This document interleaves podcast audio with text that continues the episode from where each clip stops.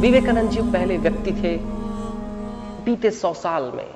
उसके बाद तो अब उसका चलन आ गया। अब तो अब तो सारे, कोई भी धर्म का आदमी है, वो जब तक सर्विस की बात ना करे, तब तक उसकी धार्मिकता जायज़ नहीं ठहरा रहती उसको सर्विस देना बहुत ज़रूरी है। और मज़ेदार बात यह कि आज सारे धर्म के मंचों से, धार्मिक संस्थाओं से सर्विस की बात निकल कर आ रही। अच्छी बात है। ये विवेकानंद जी की देन है।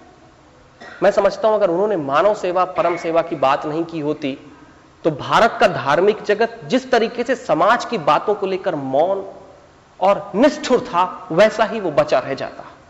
एक बड़ी अच्छी बात विवेकानंद जी के कारण हुई। पता नहीं आपसे लोगों ने कहा होगा कि नहीं, कि आज एक एक धार्मिक प्रतिष्ठान, मैं उनको प्रतिष्ठान कहता हूँ एक एक धार्मिक प्रतिष्ठान और कोई भी महाराज और कोई भी बाबा, वो जब तक समथिंग सो कॉल्ड मानव सेवा के बारे में बात ना करे या या आपसे उसको लेकर डोनेशन ना ले, तब तक वो काम होता नहीं तब तक उसको धार्मिक नहीं माना जाता।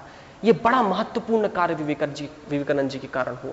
क्योंकि अगर उन्होंने मानव सेवा परम धर्म की अगर टिप्पणी न की होती तो भारत का धार्मिक जितना निष्ठुर, समाज के औचित्य के बाबत था, उतना ही निष्ठुर हमेशा बचा रह गया होता।